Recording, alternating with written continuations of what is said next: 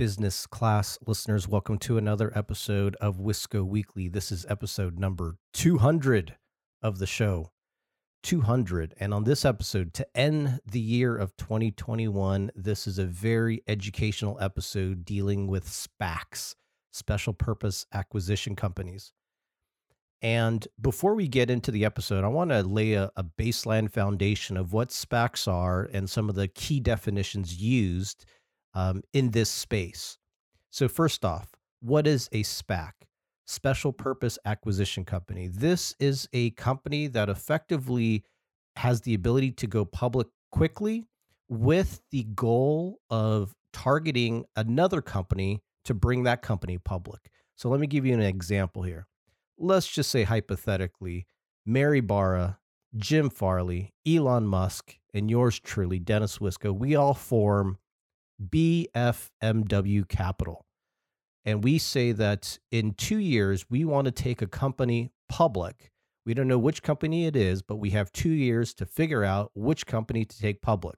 We do our due diligence. We find out that Karma Automotive, which is a real company for those that don't know, Karma Automotive is a private company at the moment, and we think that they have a great business model, and we want to take them public. And Karma Automotive thinks about, should I go the I P O route or should I go this SPAC route and partner with B F M W Capital? Karma Automotive says, okay, B F M W Capital, I will partner with you. At that point, this is called a SPAC target I P O, because now Mary Barra, Jim Farley, Elon Musk, and I, we have now found a target company that we will eventually take public. Now, as customary in this SPAC process, B F M W Capital will then start to get into discussions with a lot of the institutional banks, the institutional investors, and try to rally them to also support the public listing of Karma. The reason why the, these institutional investors are incentivized to partner with us is because they're able to invest into Karma Automotive at a discounted rate before the entire public gets to invest in this process. Once the actual date occurs in which that company goes public, we, we take Karma Automotive public, then a de-SPAC happens, in which now Karma trades on their own in the public markets under the hypothetical stock symbol K R M A. There's no more involvement of B F M W Capital. That is how the SPAC process works. On this episode, you'll hear from Jennifer Schulp, who is with the Cato Institute.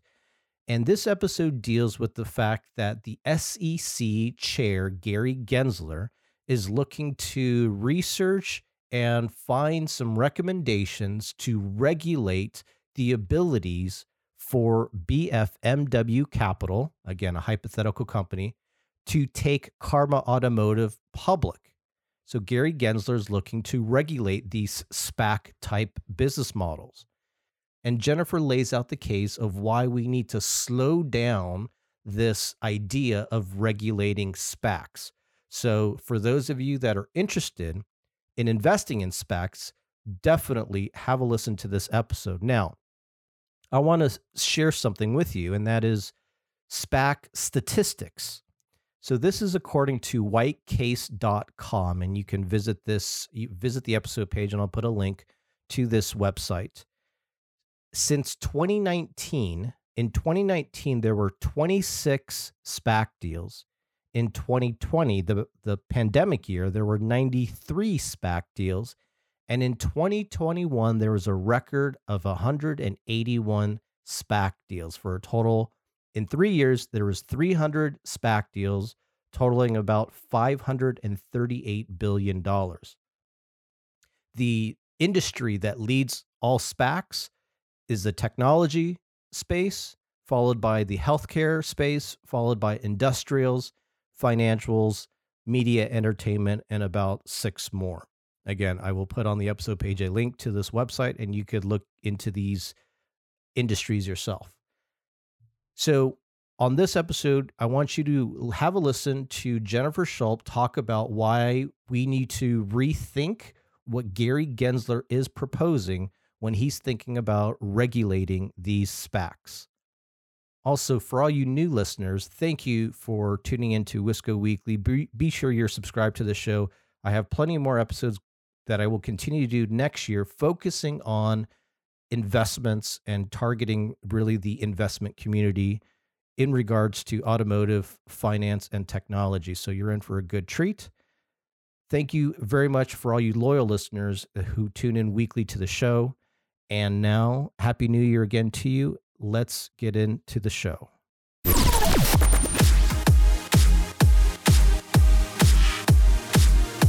You are now tuned in to the Wisco Weekly Experience. Mabuhay, bienvenidos, vitata, willkommen, and welcome to Wisco Weekly Business Class listeners. Thanks for tuning in to another episode of the show, episode number two hundred to end the year twenty twenty-one. And on this episode, I'm very, very excited to talk to my guest. I came across my guest earlier this year, and you will see why. Uh, and I encourage you to visit the episode page to learn more about my guest and some of her work that she's been involved in. But recently, she penned an article on the Cato Institute website regarding SPACs. And you know, I've talked about SPACs before. You know that I've lost a lot of money on SPACs. I'm not shy about sharing that with you all. But recently, their SPACs are coming under greater scrutiny. And so today, my guest will be sharing more about that. She's a proud Maroon from the University of Chicago, where she received her A B in political science and her J D. She is the director of financial regulation studies at the Cato Institute Center for Monetary and Financial Alternatives. Men and women, please welcome to the show, Missus Jennifer Schulp. Jennifer, how are you? I'm great. Thanks for having me on today. Yes, and I, I'm very much looking forward to the conversations. It's almost surreal that I get to talk to you after seeing you testify before Congress at the GameStop hearing.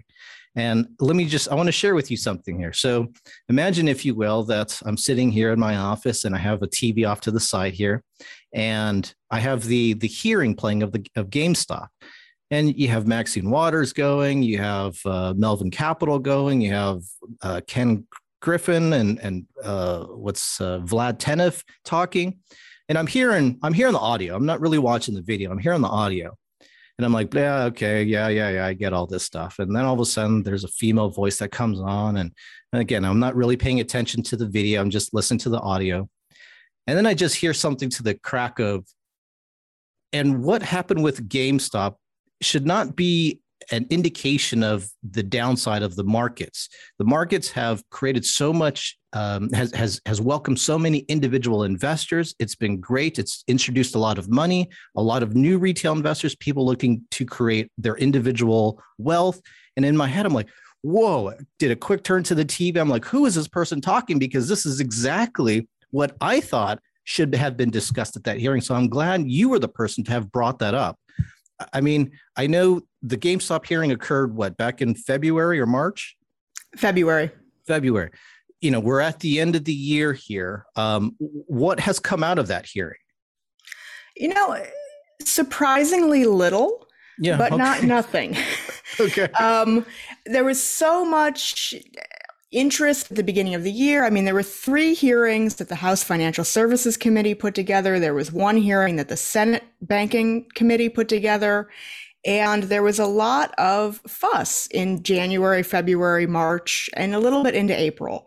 And while there's been a lot of continued talk about retail investors, I think fortunately there hasn't been a lot of rush to judgment about new regulations that should be put into place here.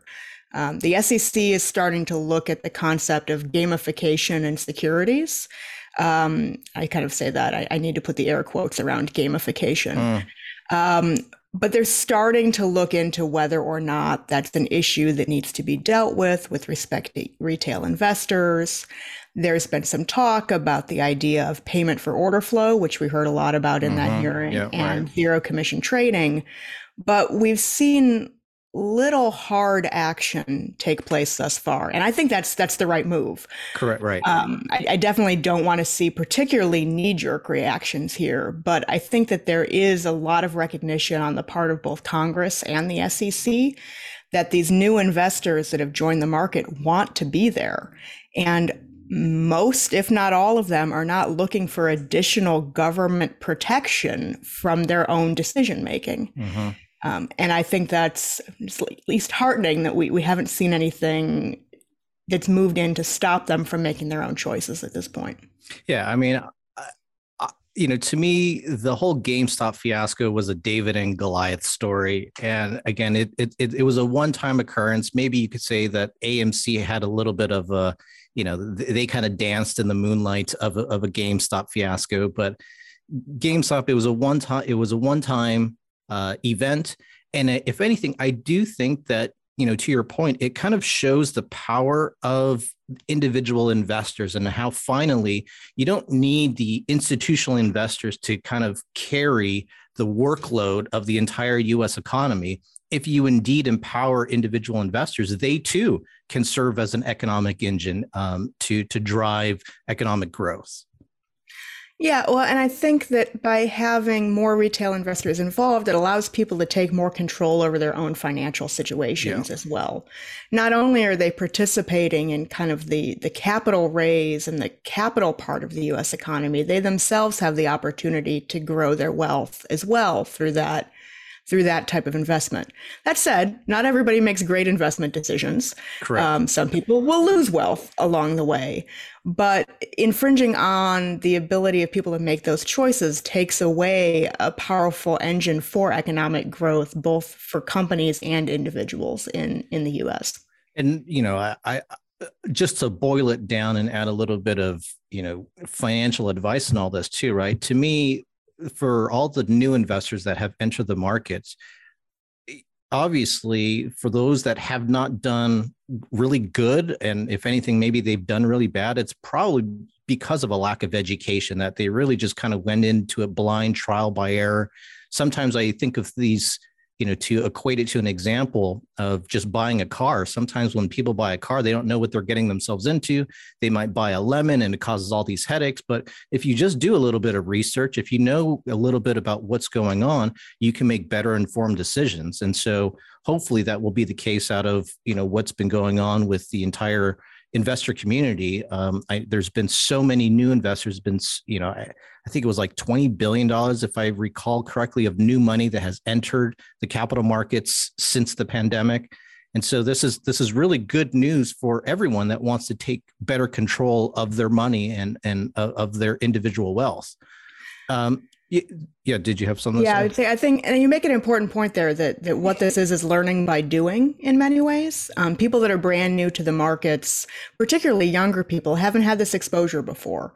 And you can read about how to invest in a textbook. You can sit in your high school class and learn, you know, risk reward and, and think about, you know, learning about companies before you invest in them, all of which I, I endorse. But many times you don't really learn how the market works until you start investing yourself, until you have to figure out how much you're willing to grin and bear it through a downturn. Um, you need to find out your own tolerances. And that's very difficult to do until you're actually doing it in person.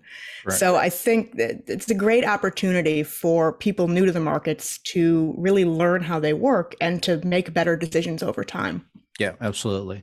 Now, so Jennifer, I want to talk about you because I've there. I think there's many things that that uh, are out there of you, whether if it's other podcasts, if it's, pardon me, if it's uh, articles you've written and penned. Uh, but I specifically haven't been able to find a lot of things just personally about you. Maybe that's by design and by choice. However, I'd like to put you a little bit on the hot seat. You could disclose what you will, because I am interested in the fact that, you know, on one hand, prior to your experience at Cato, You, you know, you have a, a breadth of experience in the in the law in the law field. You were uh, a lawyer at Gibson Dunn and, and Crutcher. You were you served as a clerk for Judge Grady Jolly of the U S Court of Appeals, and uh, eventually you're working at Cato. Tell me a little bit about how your either law experience, your family background? Uh, you know, how has that shaped some of your personal views? Well, so so personal views. I've I've been cons- had views consistent with Cato's support, right, yeah, for markets and liberty, basically, as long as I can remember. But what has shaped kind of my my path to Cato thus far is that, you know, when I was in private practice, I did a number of things. I did some securities litigation, but I was a general litigator. And in those circumstances, you're trying to make the best argument you can for your client based on the set of facts, the set of law that's out there.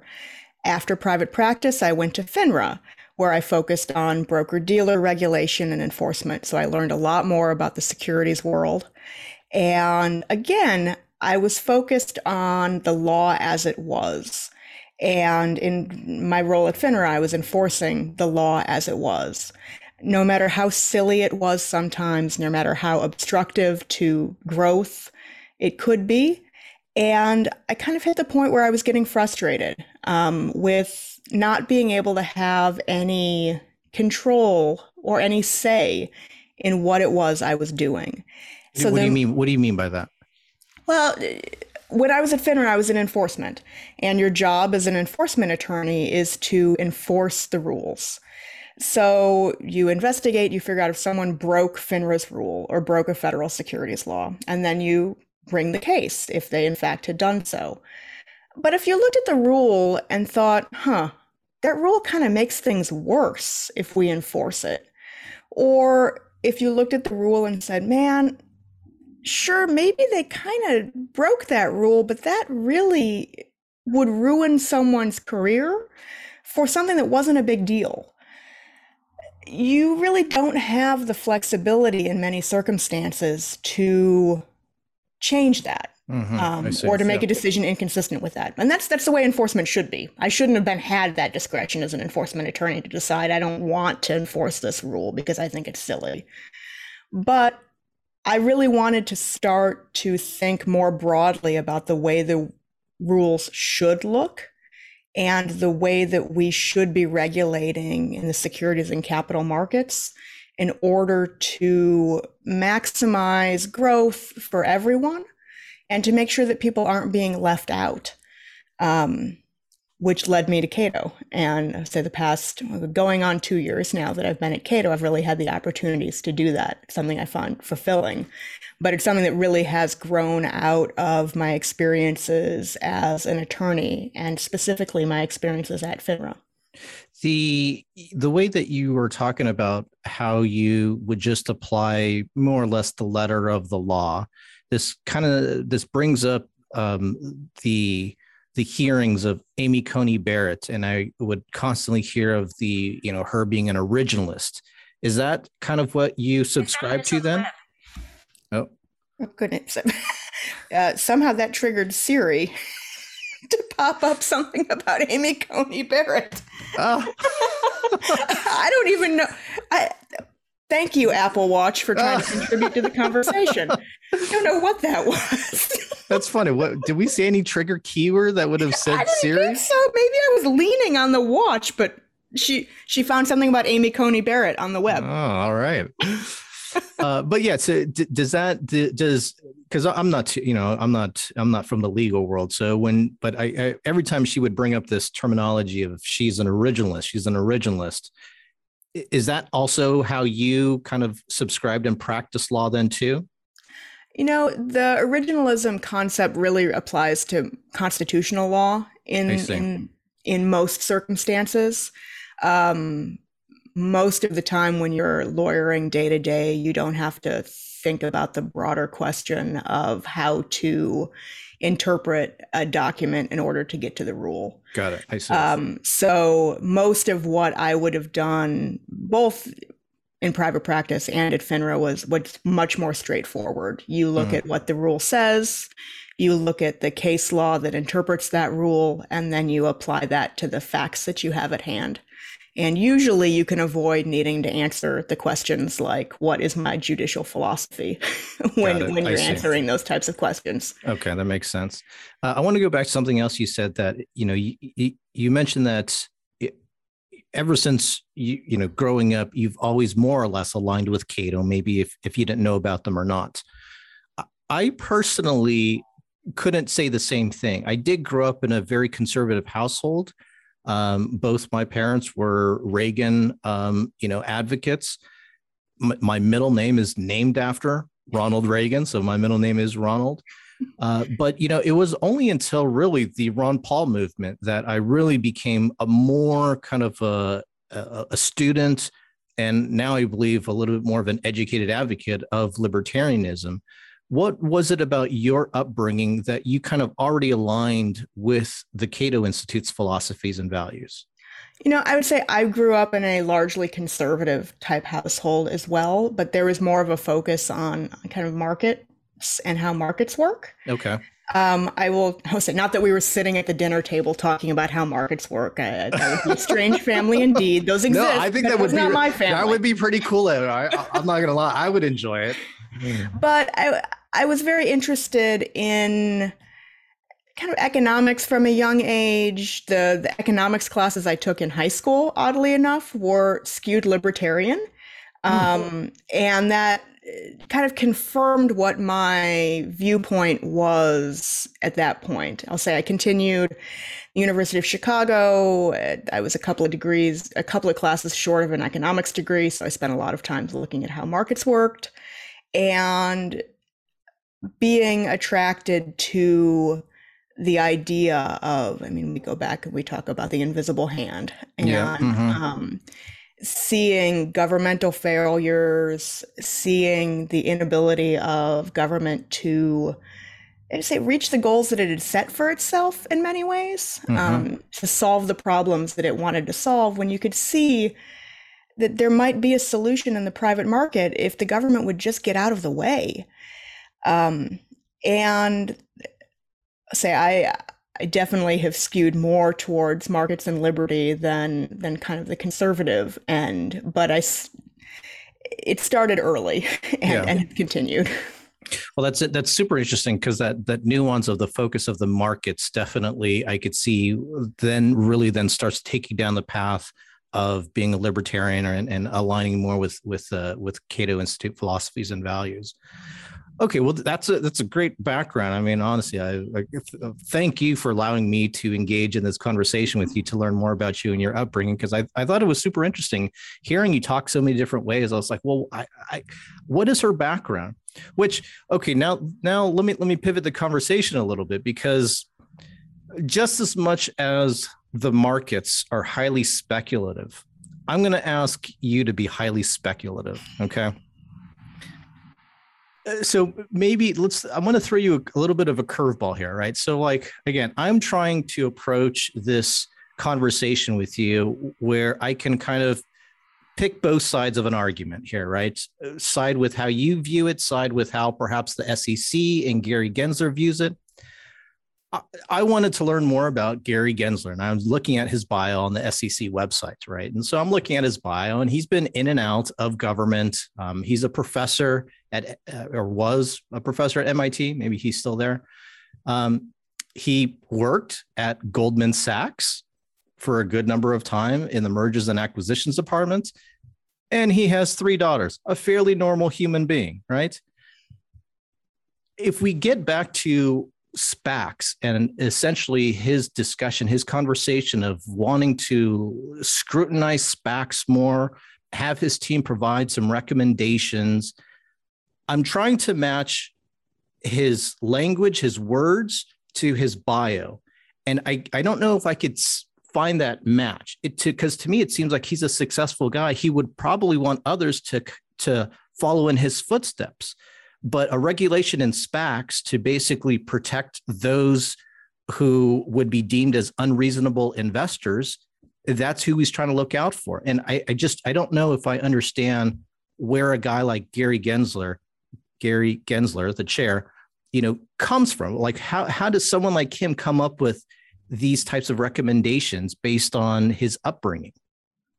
Yeah, that I can't really speak to. Um, but what I can say is that there's a very different view that some hold about what it means to protect investors. Okay. And as part of the S E C's mandate, the S E C has a mandate to protect investors.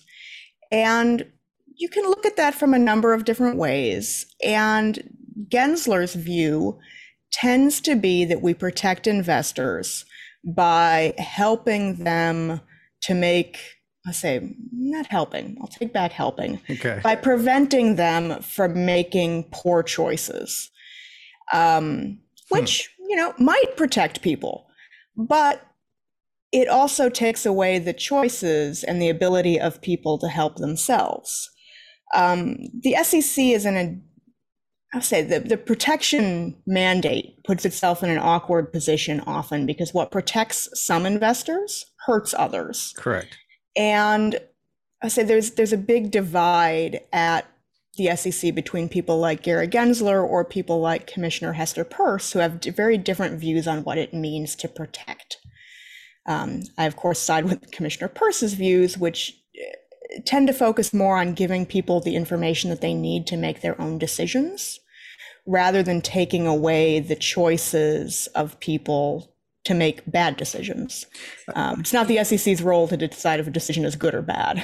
Well, correct. And I guess I, I don't understand, uh, you know, to someone like a Gary Gensler persona of where he thinks that somehow in the markets that he's able to control an aspect of it so as to prevent investors from any, you know, bad decisions. It's like there's there's so many there's so many things in that chain that you cannot control, that if all of a sudden you start to look at markets, you look at SPACs and say, hey, well, this is how we need to regulate it because we need to prevent bad decisions. It's like, whoa, you've skipped so many steps in that process. And again, I'm still confounded at how someone like Gary Gensler can come to this conclusion. Yeah. And again, I can't really speak to where he's coming from exactly, but I think that there's certainly more of a faith on behalf of people that are in that progressive vein that the government's going to make the right decision here and that it's all going to work out in the end. That's not to to state that they don't understand that the mar- how the markets work, that they they don't see the complexity. But I think at, at base, there's much more of a faith in the power of the administrative state, the power of Congress, the power of the executive to make decisions for people's lives mm-hmm. and to make the right decisions. Um, I say I certainly don't have that faith.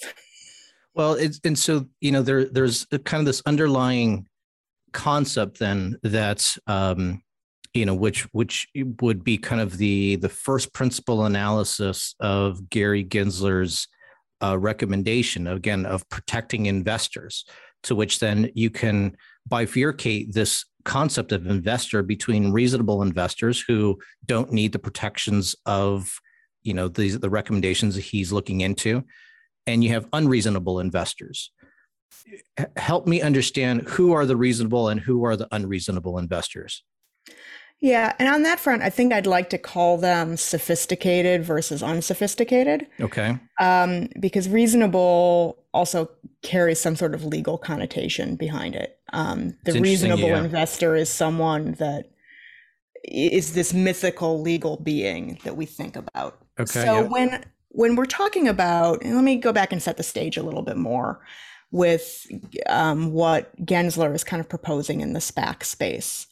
Um, So he's proposing that there needs to be additional regulation over SPACs, and he's looking at kind of three areas for adding regulation. One is to require SPACs to make more disclosures about conflicts of interest between the SPAC sponsors and other investors and the retail investors, um, disclosures about how someone's stock might be diluted throughout the spot, the process. Disclosures about what the fees are that an investor can can encounter. That's one area. The second area is that he is looking at requiring SPACs to have a similar requirement to I P Os with respect to what are called forward-looking statements. Uh-huh. Um, when we think about forward-looking statements, it's basically a company's management trying to predict where the company is going to be in the future. I mean, it's essentially their their bias of a positive outlook towards their future, in which then the legal language has to be like, well, wait, this is considered a forward-looking statement, and there's certain elements that, you know, the public has to know about when a company makes a statement like this. Exactly. And in for a public company that exists already, they can use that legal language, and it, it kind of lessens their liability. It yep. puts okay. them into what we call a safe harbor, legally mm-hmm. speaking. But that safe harbor is not available for I P Os. Um, so basically, when you look at an I P O document, you never see any information about where a company's management thinks the company's going to go. Um, on and with SPACs, on the other hand, the company is not subject to that same type of liability. Um, they're still subject to liability. There's a number of different types of liability provisions that might exist. So a company that is a SPAC target, it can't lie about where they think the company is going to go. That's that's still against the rules. Um, they have to have a reasonable basis for saying what they're saying. Um, they can't commit fraud. But there's a different level of liability that applies in the I P O context to forward-looking statements. And Gary Gensler has suggested that the SPAC target um, should be subject to the same liability that you would have in an I P O situation, hmm. which at the end of the day is going to result in SPAC targets, um, the companies that are going to become public, saying much less about what management thinks is going to happen to the company in the future. Um, so that was the second area that he was looking at in um, in bringing more regulation. And the third is looking at uh, increasing or confirming liability for um, the organizations that help with the SPAC. So in the I P O process, we call those the underwriters, mm-hmm. um, which are the big banks, uh, you know, Goldman Sachs um, and others who help bring those I P O companies to market. Uh, in the I P O context, those companies are subject to very strict liability for the information that's conveyed at the time of the I P O. Um, in the SPAC context, if there's a Goldman Sachs is bringing a SPAC target or is working with a SPAC, they're more of an advisor and not an underwriter. And I say it's a little bit of an open legal question right now, but the general assumption is that they're not subject to the same level of liability. Mm-hmm. So he's looking to try to put the big banks more on the spot in the SPAC process than before. It was a very long roundabout way for me to get back to talking about sophisticated versus unsophisticated investors. And Gensler's concern is that the unsophisticated investor, so basically your mom and pop investor, um, you know, doesn't understand first what the fees are and the conflicts of interest that might be associated with a SPAC are. Um, two, that mom and pop don't understand that a management's forward-looking projection is likely to be overly optimistic. And three, that mom and pop are not being adequately protected right now by Goldman Sachs. Um, which is ironic because in a lot of other contexts, the S E C and Gensler in particular are very critical of the big banks. Mm-hmm. But they're looking here to make sure that the big banks are more on the hook and thinking that the big banks are protective of the little investor. Um, the difference here is that he thinks institutional investors or sophisticated investors are probably okay, but what their action that they're looking for is to protect the little guy. I don't think any of this ultimately ends up protecting the little guy. Um, well, and I think the little guy, too, going back to your terminology of unsophisticated, I mean, again, for those that are that have entered the market that are, you know, investing trial by error, I mean, yes, those would be the those would be the unsophisticated investors. And obviously, investing carries risk. So, you know, and again, I'll, I'll, I've shared this story before, and I'll share it with you here again. The company that I invested in that I learned my lesson the hard way was X L Fleet. Now, I will say also that X L Fleet, which is a company that uh, can take your traditional um, trucks by Ford, G M, Chevy, take out the, the gas engine, replace it with an electric drivetrain. I thought that was a great example of how Uh, this is a sustainable operation where you don't have to produce new cars. You could take existing cars, the shell, everything is great still, and just put an electric pow- powertrain. So I thought I did my due diligence on this. I made the investments, and then I lost a lot of money as that stock just absolutely tanked throughout the coming days and months. But then if you look at a lot of the historical trends of these uh, companies that were targeted by SPACs, they have the same trends. They, you know, once once the SPAC merges with this target company, the stock kind of goes up and then it just constantly falls down. I mean, I can name for you at least a lot in the automotive and the electric mobility space where this happened a lot. And I can recall that the C E O of specifically, let's say uh, this is Lordstown Motors. Like I thought, so this is where, this is an example where I was like, well, maybe we do need some, a, a little bit of, I won't call it regulation, but additional protections, because you had the Lordstown Motors C E O come out on C N B C and he was doing his whole tour, his press tour. And he was saying specifically, well, we have taken in, I forget the quantity, but let's just say we have taken in a thousand deposits on orders. And all the interviewers then would ask him, well, are these actual orders? And he would go back and say, these are a thousand deposits on orders. Well, sure enough, fast forward three, four months later after they go public, and those deposits meant nothing. In, in an example like that, how, what is the role of government, or what is the role of protection against investors? Is this just a matter of, look, trial by error, you learn your lesson and do better next time? You know, I think it's a it's a complicated question, and one that I've got a lot of answers to what you just put out. But I'll start with the fact that investing is risky, and investors should, I think as you did, do your due diligence. And that's no guarantee that you're going to make money, even if you've done your due diligence.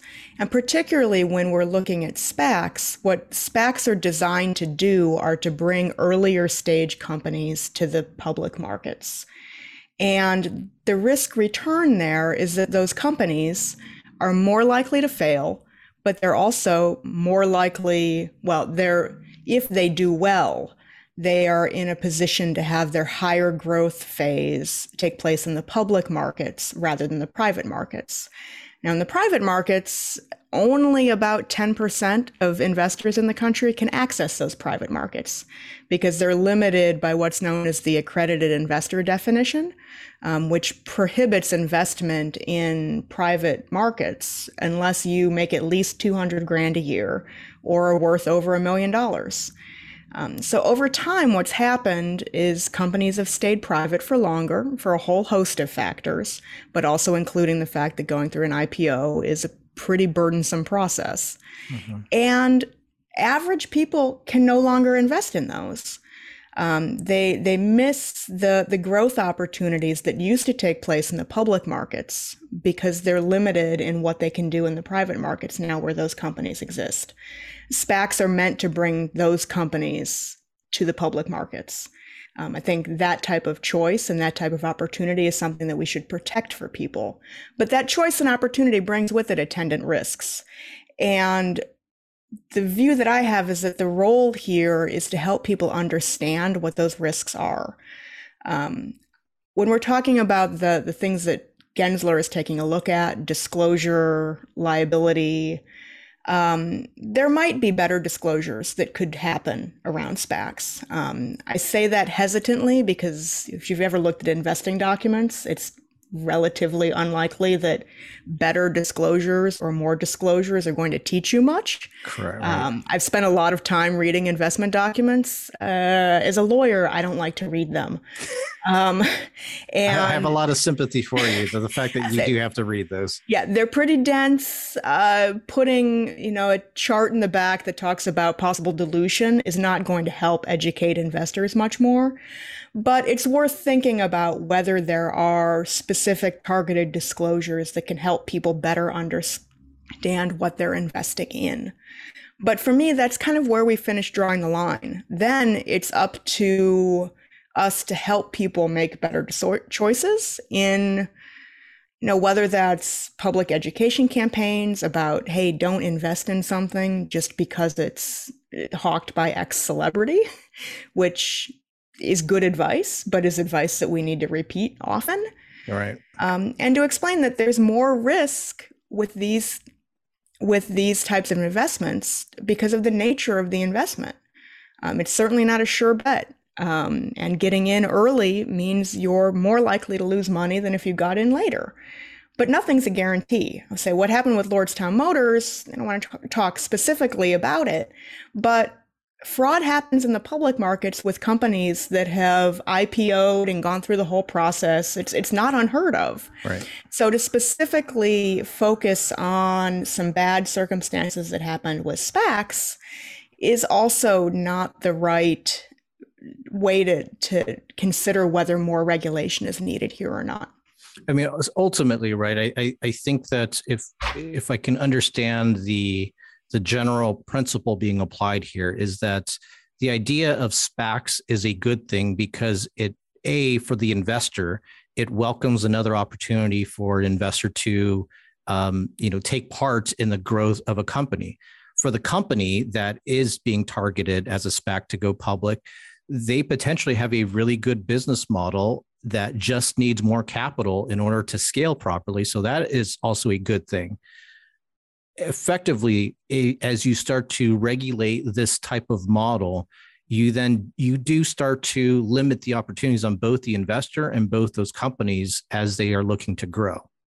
You do. And you also lose the I'll say, long-term benefit of some of these companies being public. There's a lot of talk about, you know, the discipline that comes with a company that's public, um, the reporting, the auditing, and other things that tend to make for stronger companies in the long term.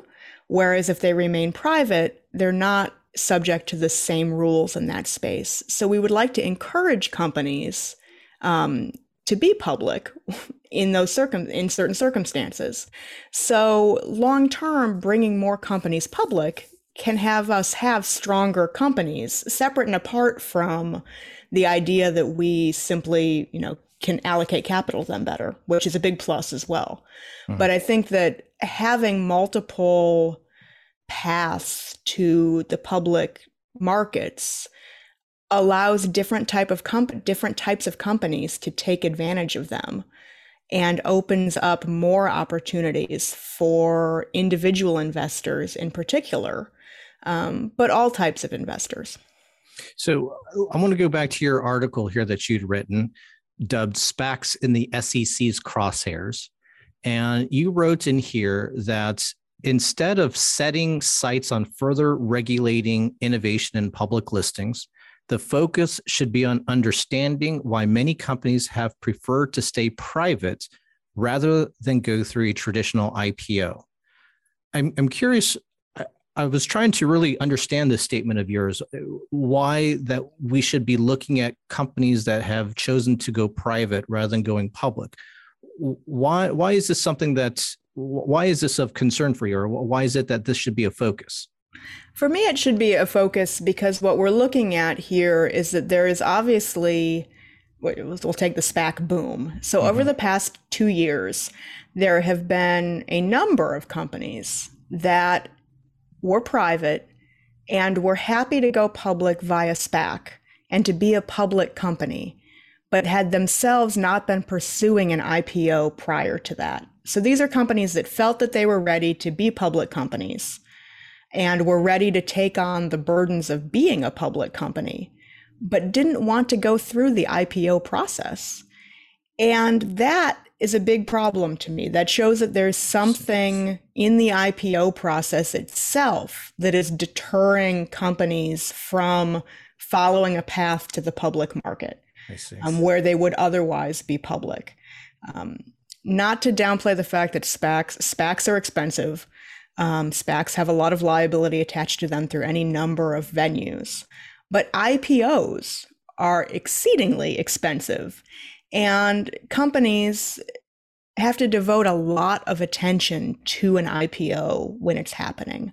Um, it's a multiple month process back and forth with the S E C. I've heard it's not uncommon. You know, companies spend over a year focusing to get ready for an I P O. Um, some of that undoubtedly is good. They're getting their house in order. But some of that, I think we should be asking the question, is some of that just regulatory burden? Is it unnecessary? Is it waste? And is it keeping companies who would otherwise be available to investors in the publicly traded market, keeping those companies away from investors?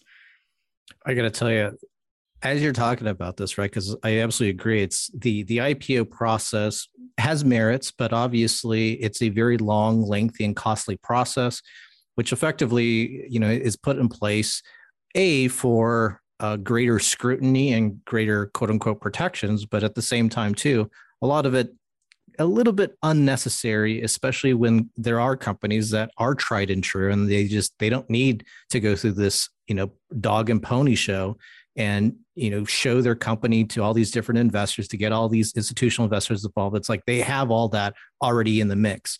But obviously there are companies that are younger that don't have that same history, that the same kind of a tight operation where these newer companies may have to go seek out a SPAC. These companies that are seeking out a SPAC are, you know, finding some very rich uh, private equity companies, venture capital money, which then gets to, again, this is what I was thinking about as you were talking, was that, you know, you have Elon Musk's tax bill, which is being, which he says is going to be about eleven billion dollars. I mean, again, to your point, it's like, why are there a lot of these private companies that aren't going public?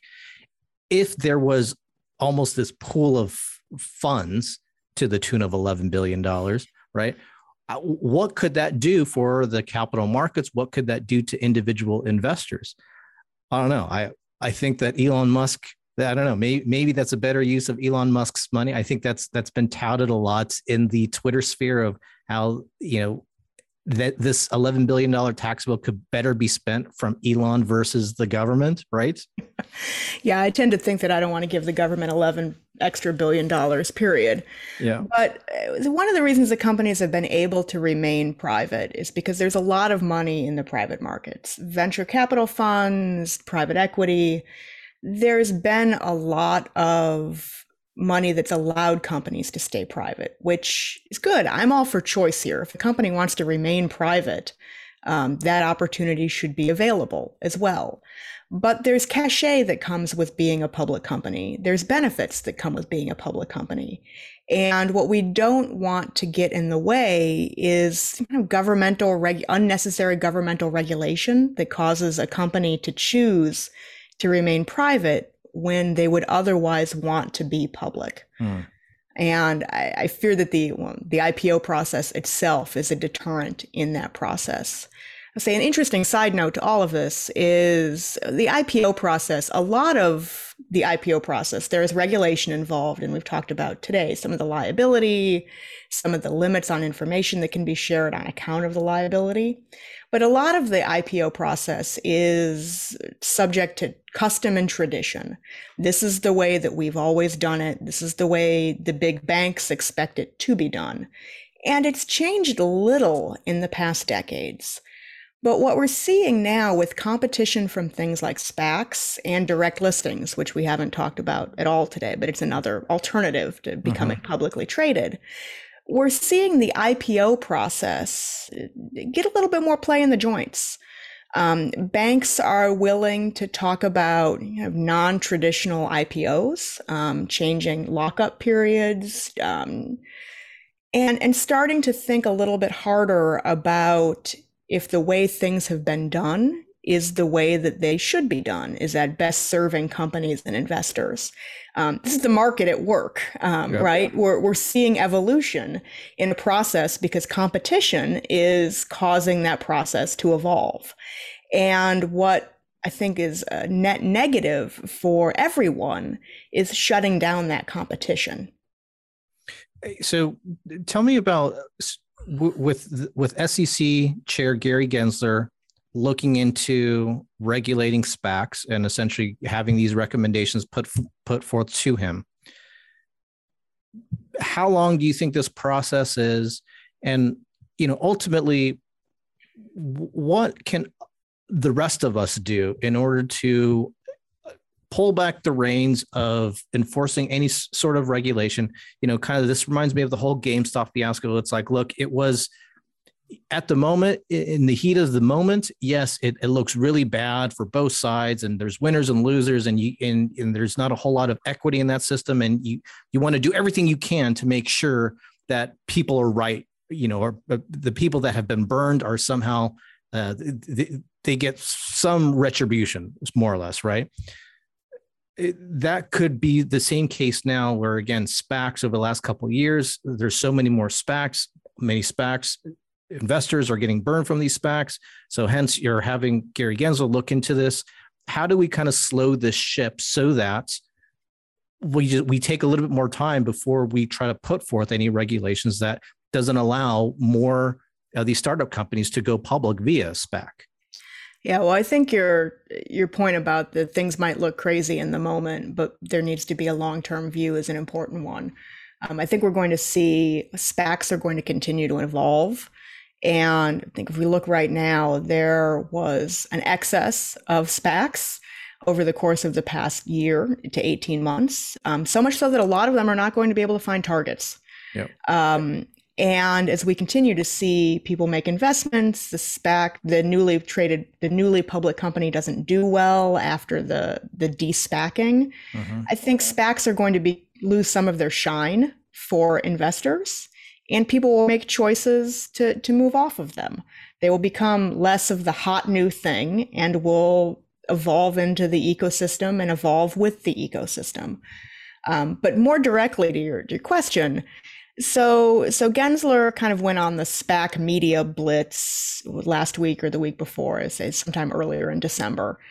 And that was his signal that they're they're working on rules. Um, it's on the S E C's agenda at the moment, um, but there are a lot of things on the S E C's agenda at the moment. Um, unfortunately, I'll say from the cynical view, I think there's little that will stop Gensler from having new rules proposed mm. in the coming months. Um, and it might not be the next month or two months. I'm sure. talking about over the course of probably twenty twenty-two. But it's important to engage with the S E C on the rulemaking process and let your voice be heard. Um, whenever the S E C proposes a rule, they, they ask for public comment. And they expect comment um, from average, everyday investors. Um, you'll see a lot of people, you'll see me writing comments, you'll see the big banks writing comments, usually written by their lawyers. Um, so if you look at a comment file and see that there are, you know, thirty letters, all of which are thirty pages and longer, don't be intimidated. Um, they're perfectly happy to get and do, should look at Um, comments from average investors that are a couple of lines long, that are an email, that just say, we're, we don't need this protection, or here's the problem with the rule, or I don't think this would solve the problem with the rule, to just let the S E C know what your opinion is. Um, otherwise, it's, you know, get involved, um, speak up, uh, talk to your investment advisor, talk to your friends, talk to whoever, um, and be engaged. I say, unfortunately, the, the S E C's rulemaking process is not quite Congress. So I can't say, call your representative. Right, right. But, you know, there's been movement on this in Congress as well. There were a couple of SPAC rule or a couple of SPAC bills passed out of the House Financial Services Committee.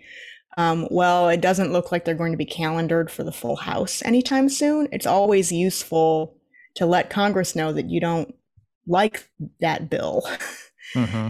um, because the S E C here is taking its cues from Congress in some ways um, as well. Um, so the, the thing to do is to, to be vocal in any way you can be vocal, but well, I, I, don't don't sleep on the S E C's comment process. I mean, I, I certainly know that the easier thing for me to do, which I am already doing, is just provide additional education on on investments, and I'll continue to do to, to do that. And I, again, I don't mind, you know, being the scapegoat here. I don't mind being the donkey of like, oh, hey, don't do what Dennis did when he invested in this one company. Great. Learn from my experience, right? I can afford that risk. Um, but I will say, I I think, Jennifer, you have motivated motivated me to submit a public comment. If and when this comes out, I will. I'm looking forward to writing my first scathing public comment. I will feel very good and justified about it, but I will do it. I, again, I'll have to follow uh, when indeed the, they allow public comments, but I will certainly do it. So, but thank you for that. Okay, I want to pivot this conversation to to back to Jennifer here. Okay, and I, I want to know again a little bit more about you, and specifically one of the things that I always like to ask uh, about my guests is their ability on making decisions or the process by which they make decisions. Um, obviously you have a very unique background, and well, everyone's background is pretty unique. So, but nonetheless, the way that they come to decisions is, is often a unique process. So I'm curious on your end, like, can you maybe describe for me the art and science of Jennifer's decision-making process?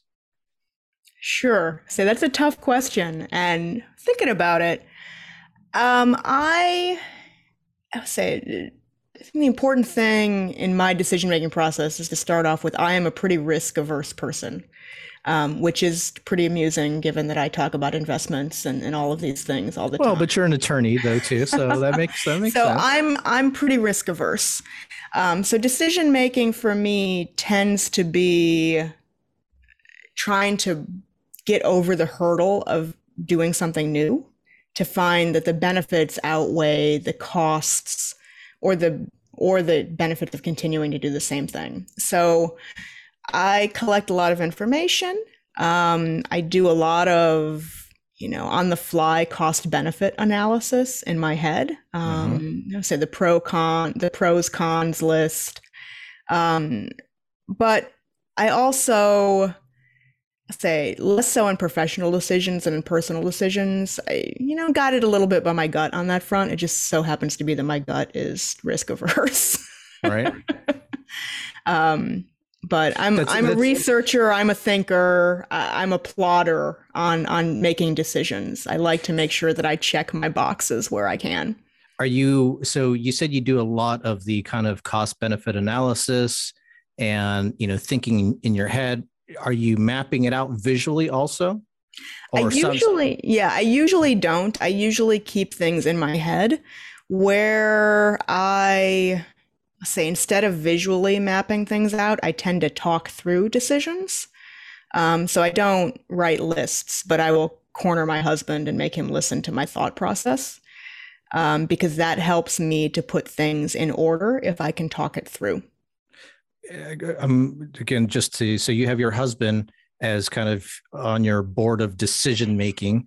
Um, do you have anyone else, or, you know, because I imagine, right, there's a little bit of biasness on your husband's part. That could be a good thing or a bad thing, right? Obviously, there can be support for it, or sometimes he could also be the voice of opposition. But there also can be other people who, you know, that it's like, I don't care for your support or opposition. I care of your expertise on this.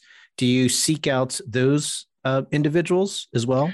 I do. I, I have kind of the the board of directors, but the board of directors for me shifts depending on the subject right. area. So I know some people, you know, have their trusted advisors that they go to for everything. Um, I definitely have different groups of people based on whether it's a professional decision or a personal decision um, or somewhere in the middle. Uh-huh. So I have people whose opinions I trust, I say, within kind of their specialties. Yep, and right, their specialty right, right. is whatever I have dubbed their specialty to be. Might not be the one they recognize as their own. The the risk-averse nature of you, is has that been a long time coming? Or was there just kind of, is that just with upon maturity um, and, you know, responsibility and the fact that there, there's more at stake in life as you get older? Because I, I would say I'm the same way. I I still have a little bit of good risk tolerance, especially when it comes to professional and, and business related aspects. But certainly as I've gotten older, you know, my personal wealth has accumulated. I'm definitely not as, you know, risk tolerant as I used to be. You know, you could say that I'm getting closer to being more risk adverse. But for you, has this always been the case, or has this just come with more maturity on your part?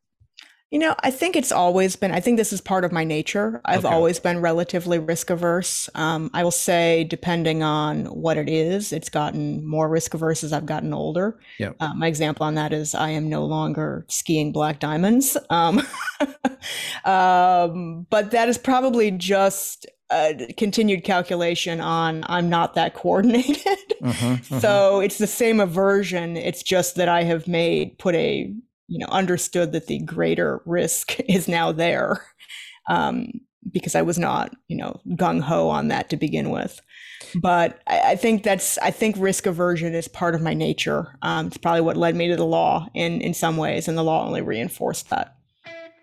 Okay, great. Amen. Well, thank you for that. Business Class listeners, I encourage you to check out the episode page where you could find links to Jennifer's article, Jennifer's bio, and just to follow Jennifer as a whole. Uh, Jennifer, people can follow you through Twitter, or what's the best way people can get in touch with you? Yeah, I'm on Twitter. Uh, my Twitter handle is at Jennifer J. Schulp. Um, all of the work that I do shows up on my Cato Scholar page, which you can find through cato dot org. Um, and I am also, with my normal name, on LinkedIn, where I tend to post a lot of my work as well. Great. And I'll put uh, links of her Twitter uh, handle and her LinkedIn on the episode page. Jennifer, thank you very much. It's certainly very enlightening to have this discussion with you, to, to see you actually in front of me versus on a T V. Um, so that's... Uh, That's, thank you for, for making my year. I appreciate that. And thank you for the work that you are doing with the Cato Institute as well. It's a great conversation. Glad to be on. Business Class listeners, as we end every episode, cheers. Prostel Chaim Kipis Nastravi Salu Kampai Mabruk Tutsins Gambe Yamas Nastrovie Vo Salute and Saudi to the customer experience.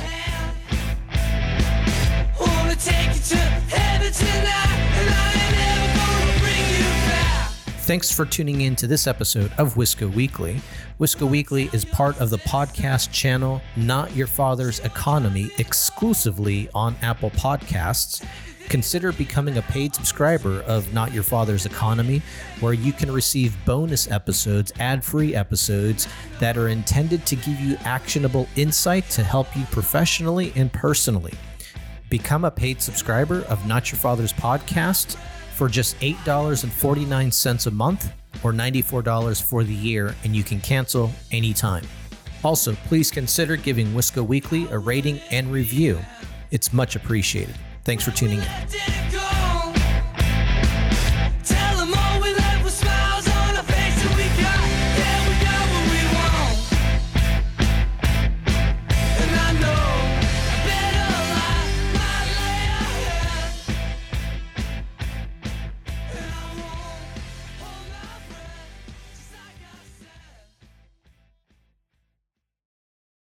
Wisco Weekly is providing this information for educational purposes only. We are not providing legal, accounting, or financial advisory services, and this is not a solicitation or recommendation to buy or sell any stocks, options, or other financial instruments or investments. Examples that address specific assets, stocks, options, or other financial instrument transactions are for illustrative purposes only and may not represent specific trades or transactions that we have conducted. In fact, we may use examples that are different or the opposite of transactions we have conducted or positions we hold. This site and any information or training therein is also not intended as a solicitation for any future relationship, business or otherwise, between the members or participants and the moderators. No express or implied warranties are being made with respect to these services and products. All investing and trading in the securities market involves risk. Any decisions to place trades in the financial markets, including trading in stock or options or other financial instruments, is a personal decision that should only be made after thorough research, including a personal risk and financial assessment, and the engagement of professional assistance to the extent you believe necessary.